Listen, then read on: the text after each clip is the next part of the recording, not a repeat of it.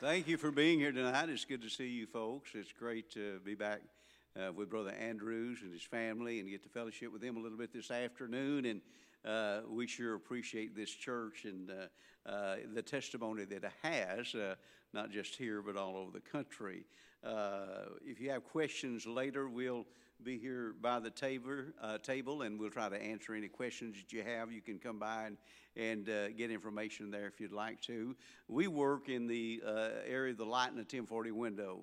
Now, we don't go over there and stay all the time. We, uh, uh, you cannot get a missionary visa to that. The part of the world that we're in uh, has it's India with 1.38 billion people. China with 1.4 billion people.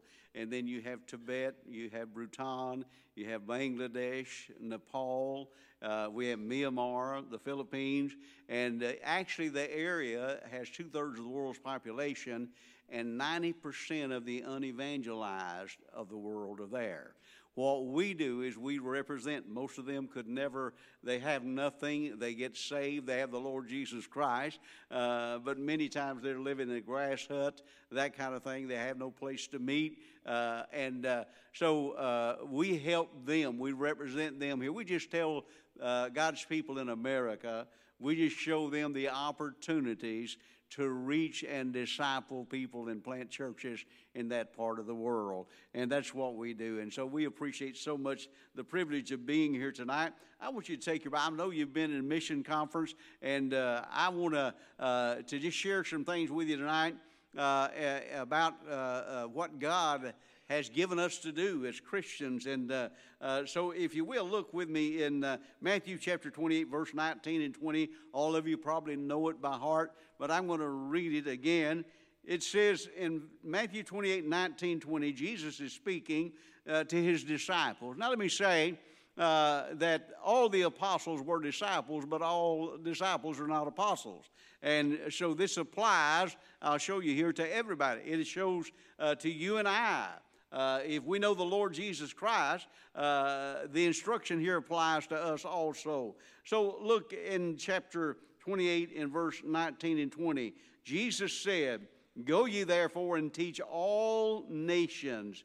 that means tribes, uh, uh, uh every uh, dialect, baptizing them in the name of the Father and the Son and of the Holy Ghost, teaching them to observe all things whatsoever we have commanded you and lo, I am with you always, even unto the end of the world. Now, the scripture here, the Great Commission, as we call it, is teaching we that are saved. When we get saved, then we're to uh, identify with Christ and His church. That's what baptism does.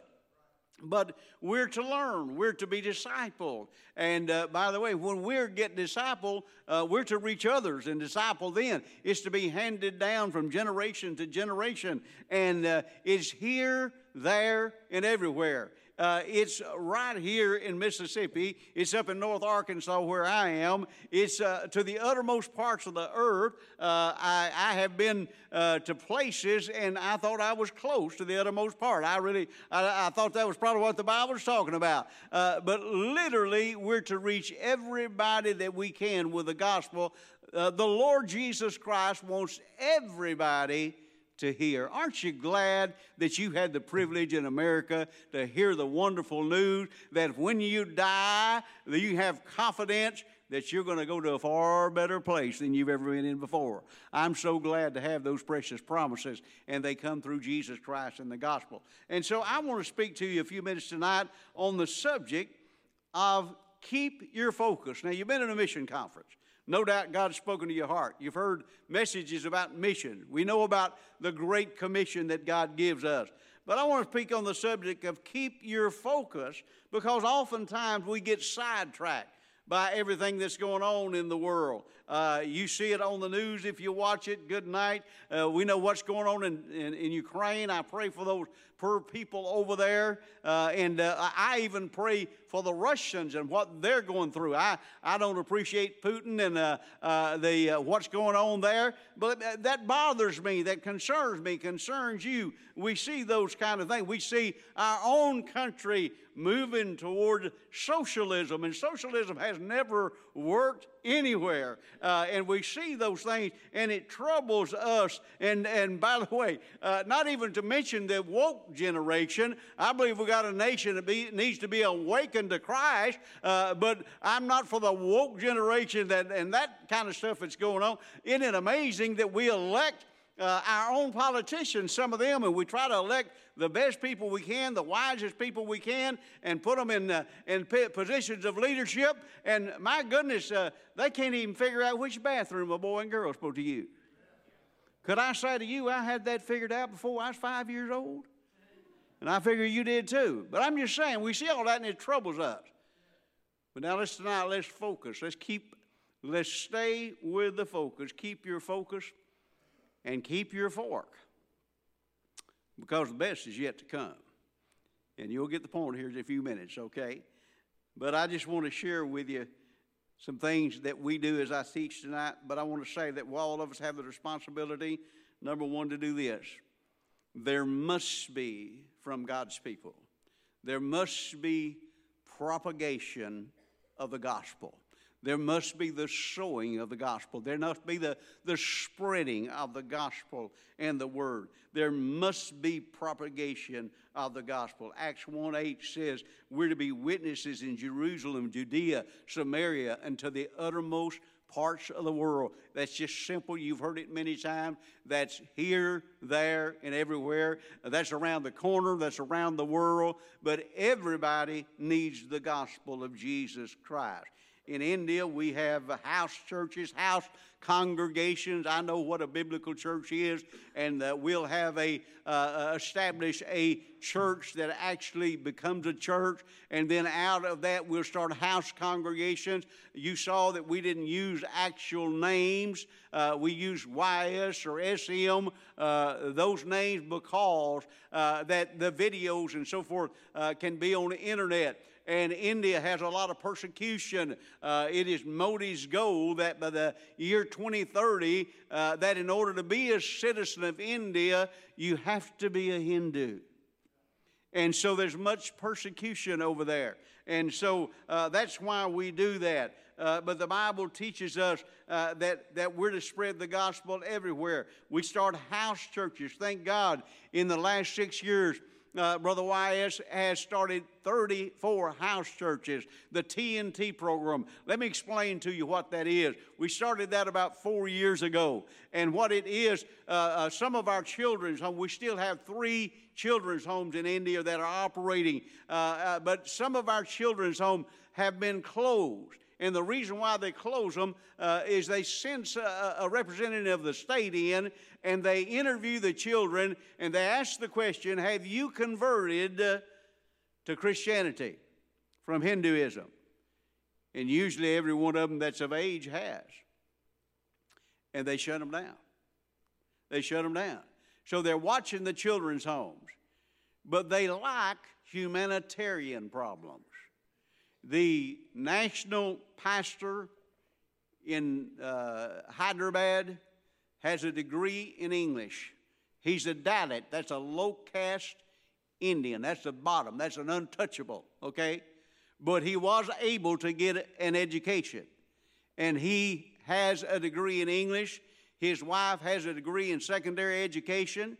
And when you do something that's helping the children with education, they leave you alone. So we don't put, it doesn't say Baptist Church on the front of it. That's not, it, we call it the TNT program. And the TNT program stands that we train, excuse me, we teach and tutor them and help them with their academics. And then we nourish them. We feed them a light meal every evening. Most of them are very poor.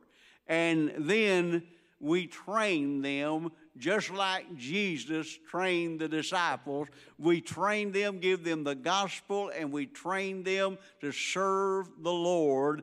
And we have as many as 700 children meeting in different places in Hyderabad. In that particular place, uh, that's just booming. They're putting up high rise buildings, and many of the parents of those children are coming to church.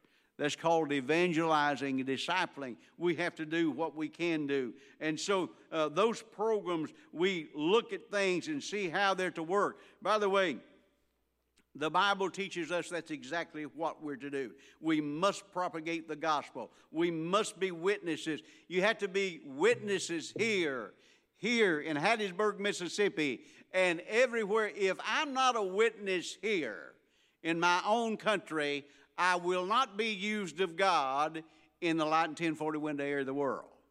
And so we, mm-hmm. by the way, I've said this many times, I believe it to be true. But if God's people would just win our own families to the Lord, we'd have revival in America. We need to get concerned about propagating the gospel, reaching our own country. Now, let me say, not only must we propagate, but we must also, there must also be illumination. Illumination. When Jesus comes in, the light begins to shine. I got saved when I was 24 years old. Somebody shared the gospel with me, and, and uh, I'll be honest with you, you may be more macho than I am, uh, but you know, there's a lot of people, well, I'm, I'm not afraid to die. Well, I didn't, uh, you know, I, I, I had no idea what was going to happen to me when I died. And I was afraid of it. And I was 24 years old, married, I loved my wife. She got saved. She was going to church. By the grace of God, I went enough to church with her that I got under conviction and got saved. God had given us a little boy. I used to look at that baby in the crib, and I'd look at that boy and I'd say, God's allowed us to bring a child into the world, and we don't know how to tell him how to get out. But thank God, he's a grown man now, and our children have trusted the Lord. Our grandchildren have trusted the Lord. And so there must be a propagation, but illumination came when I got saved. I don't know about you, but it's like somebody flipped a light switch on. And I don't mean that I'm an Einstein. That's not what I'm talking about. Uh, I'm just a country boy from the north uh, uh, uh central Arkansas area. But I can tell you this I saw things different.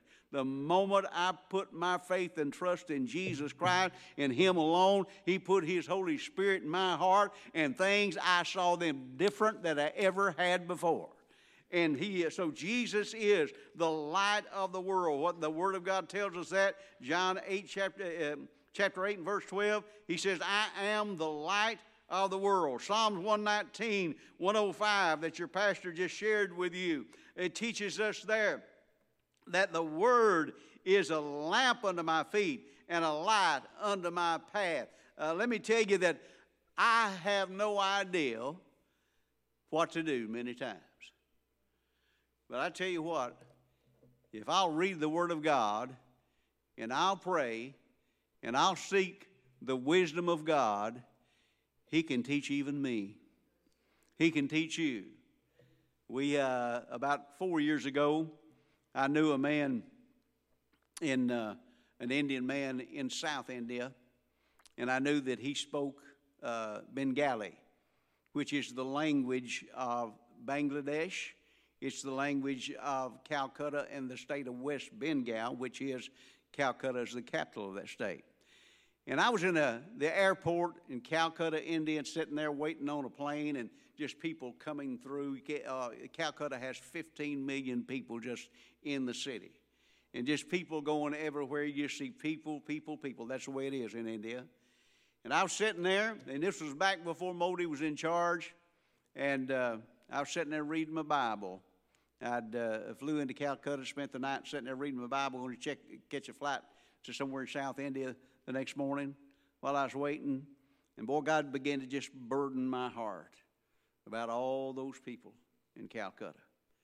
And uh, the burden never left. And I started praying. And I knew that man spoke Bengali down in South India. And I went to him and I said, Brother, would you be interested in taking your family and going to Calcutta, India, and start planting churches there, reaching people and planting churches? He said, I'll pray about it. He prayed about it for about six months he contacted me and said, I believe it's God's will that I go. He went. He has planted in the last little less than four years, he has planted 14 house churches in Calcutta. We have a Bible Institute with 25 students in it, and we just recently, three months ago, planted a church on the Bangladesh border that reaches in, it's on the India side just barely, and it reaches in. They all speak the same language. A lot of them are related to each other, and there's a long border between Bangladesh and India that has no fence. They come across and back and forth, and so we will work out of India into Bangladesh. We'll win those Bangladesh people and we'll send some back, and God is blessing. You say, Preacher, how did you know to do that? Because of the God that I serve. It's not about my wisdom, it's about His wisdom. It's not about my power. It's about His power. God's doing some wonderful things, and I'm so thankful for it. My wife and I had a blessing talk about the light of the Word of God. Here just recently, somebody contacted us and contacted my wife actually and said, Are you related to Elvis Snethern? And she hesitated a little while. I don't think she wanted to admit that, but she's afraid it's somebody I might owe money to, I guess. I don't know. But she said, You related to Elvis Snethern? And she said, uh, Yes, I am.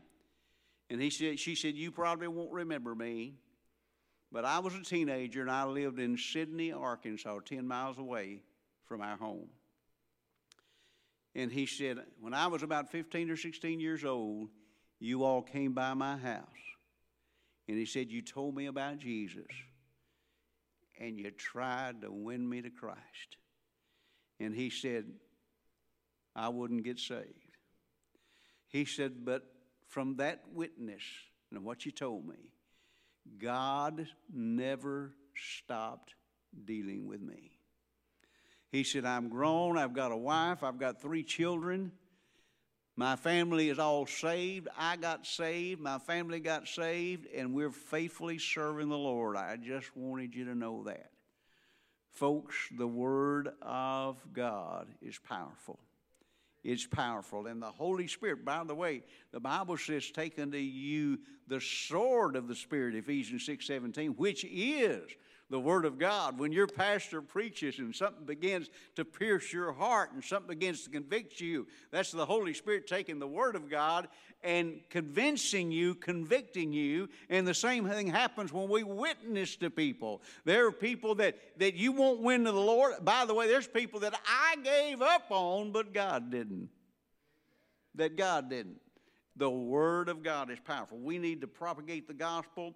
We must proclaim the Word of God because it illuminates the hearts and minds. Uh, you've been in a mission conference. By the way, when missionaries come in, show you a DVD.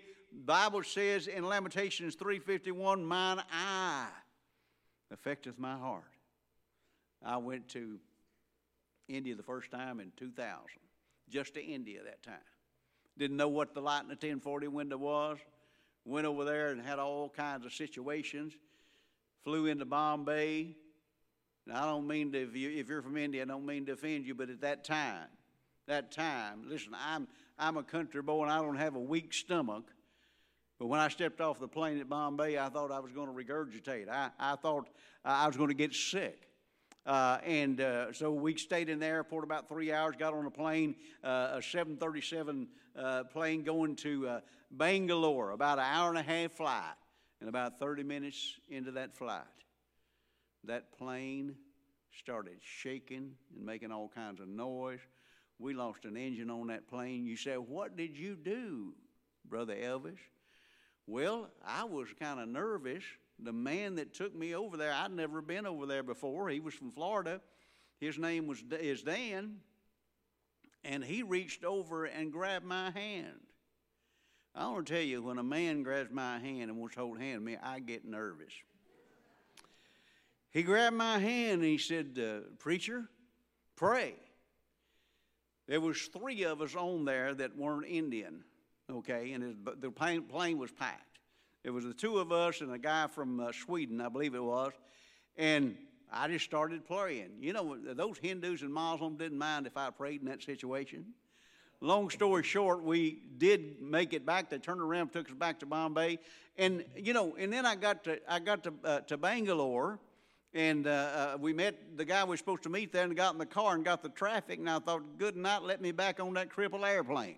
The traffic was so bad. I mean, I, I, I, I hated every bit of it. I told my wife two days before I come back home, I said, I'm not ever coming back over here. But I got back home. And people asked me about my trip, and I couldn't tell them without weeping. You see, God does something through His Word. God speaks to us through the things we see. But God has a ministry for me.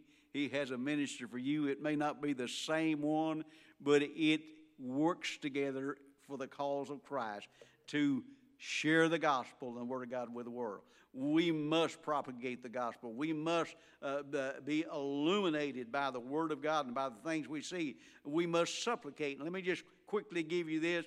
Uh, but the Bible talks about in Ephesians 6 18 that it talks about the whole armor of God, but it talks about that we're to, to, to pray with supplication. Pray with supplication. That means a very, very serious, a very earnest prayer. Uh, let me just say it this way. Oftentimes, God speaks to my heart. By the way, if you're alive, God will speak to your heart. If you're saved, He'll certainly speak to your heart. But God will speak to my heart at a mission conference or through something. And I'll be on, honest with you, I don't always understand what God's doing. Could I go further? I don't always like what God's doing. Uh, and I don't always do what God wants me to do. And God will speak to my heart sometimes, and I know none of y'all would do this, but I argue with Him. Because I don't want to do, I can't figure out. I've got excuses. Well, God, I'm not qualified for that. I remember when God called me to preach, I told him how unqualified I was, as if he didn't know. But he didn't leave me alone, and God has blessed me. I guess God knew there's a bunch of hillbillies in the world that needed somebody to communicate with them, and I'm on that level, okay? I don't know. I'm just saying this. God speaks to us, and we need to pray when He speaks to us. We need to say, God, I don't understand. I don't really want to do this, but God, I want to do what you want me to do. You guide me and direct me. He did the same thing with me in Light 1040 window. I didn't ever want to go back over there, but God got a hold of my heart. I argued with him for almost two years. And I was pastoring. I said, Lord, I don't want to stop pastoring. I don't want to do that. And I went to an altar one time, Brother Tommy Tillman was preaching, and I, boy, God had the message just for me. And I went to an altar and I said, God, if you want me to resign the church and you want me to go to Asia and you want whatever you want me to do, I'm going to do it. And he said, I don't want you to resign the church. You can do two things at once. I'll work it out. I went back and met with the men of the church, told them what I felt like God wanted me to do, and they said, Brother Sneathen, you work through the associate pastors here and you go when you need to go and you come back when you need to come back and it'll be fine with us. But you just keep on pastoring. God works it all out. Our church right now, just they, they, they love that ministry. They're gladdest out of that church. I'm just simply saying we need to pray about what God directs us to do. Now, the next thing is this we need to participate. We need to participate. I'm glad that one, I'm glad that after I got saved, it wasn't long till I, my preacher taught me about tithing. You know what? The first time I heard tithing, I, my wife and I heard that, we said, Ain't no way we can do that. And then the first thing you know, they had a Faith Promise Mission Conference. And I thought, good night, that ain't going to work. There ain't no way we can do that. But you know what? When God speaks to us, the Bible tells us in Romans 1:17, the just, the saved, shall live by faith. If you wait to do what God wants you to do, whether it's tithing, whether it's giving to faith promise missions, whether it's doing whatever He calls to do, if it's teach a Sunday school class or, or whatever it is, if you and I wait till we can figure out how we're going to do it, we'll never do it because God wants us to step out on faith. And I can tell you the times that I've stepped out on faith, God has blessed me and blessed me and blessed. And I am so amazed at what a God we serve and how good He is to us. And so we need to participate in the things God directs us to. And then let me lastly give you this. Not only do we need to participate, but we also need to celebrate. We need to celebrate what God has done, is doing, and will do. You know, when I got saved, He changed my eternal destiny, and He does with anybody that gets saved by trusting in Christ, in Him alone. He is the righteous one, not us. Not about our righteousness, it's about His. And when we put our faith and trust in Him, He changed my eternal destiny when I got saved, and He did your too when you get saved. 2 Corinthians 5 8 says, To be absent from the body is to be present with the Lord. Paul goes on and says in Philippians, which is far better. He not only saved me and changed my eternal destiny, but he gave me peace. Romans 5 1 says, Therefore, being justified by faith, we have peace with God. But let me say, he did something else. He gave us purpose. Purpose. First Corinthians chapter, 1 Corinthians chapter 15, verse 15, excuse me, verse 58 says, Therefore be ye steadfast, unmovable, always abounding in the work of the Lord, for as much as you know that your labor is not in vain. Folks, I'm not young anymore. I know you couldn't tell that. I'm not young anymore. I don't uh, uh, I work near as hard as I used to physically. But I'm going to tell you something. I have a reason to get out of bed every day. I have plans for tomorrow and for next week and for next month, and just as long as God lets me live, I have purpose. And that purpose is to be a part of the great commission that God gives to the saved. And I had a fellow back years ago, he was a friend of mine. I met him when I was younger. His name was Marion Barry. Now, there's some Marion Barry. I think the mayor of Washington, D.C. used to be Marion Barry. That's not the one. We have a senator in the state of Arkansas, Marion Berry. That's not the one. This was the preacher, Marion Barry. And I had known him. We'd worked at the same church uh, together in West Memphis, Arkansas church I was saved in. And, but anyway, he was an excellent preacher and teacher. And I brought him on staff, and he took care of our Bible Institute at our church. And he also preached uh, an adult Sunday school class. Uh, and great preacher, great, great teacher. And, uh, but Brother Barry preached a message. I'm sure he might not have been the only one that ever preached a message of this title, but I'm going to tell you the one he preached. I can still remember today. Now, he was raised over northeast Arkansas and cotton soybean country and along the Mississippi River. And, and uh, but he said that he had an aunt, I believe her name was Bessie, his Aunt Bessie.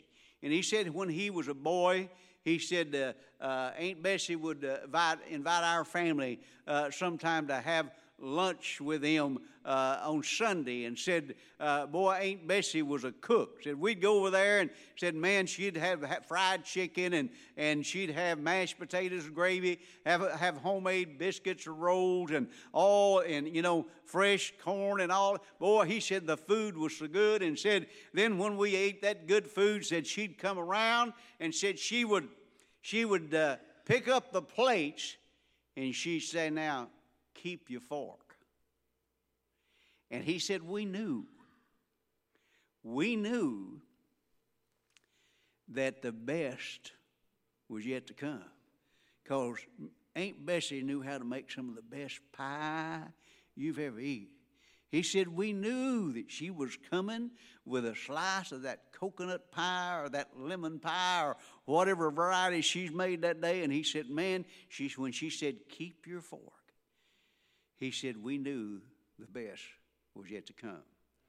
Now, folks, let me tell you something. We better keep our fork because God blesses us here in this life, but the best is yet to come.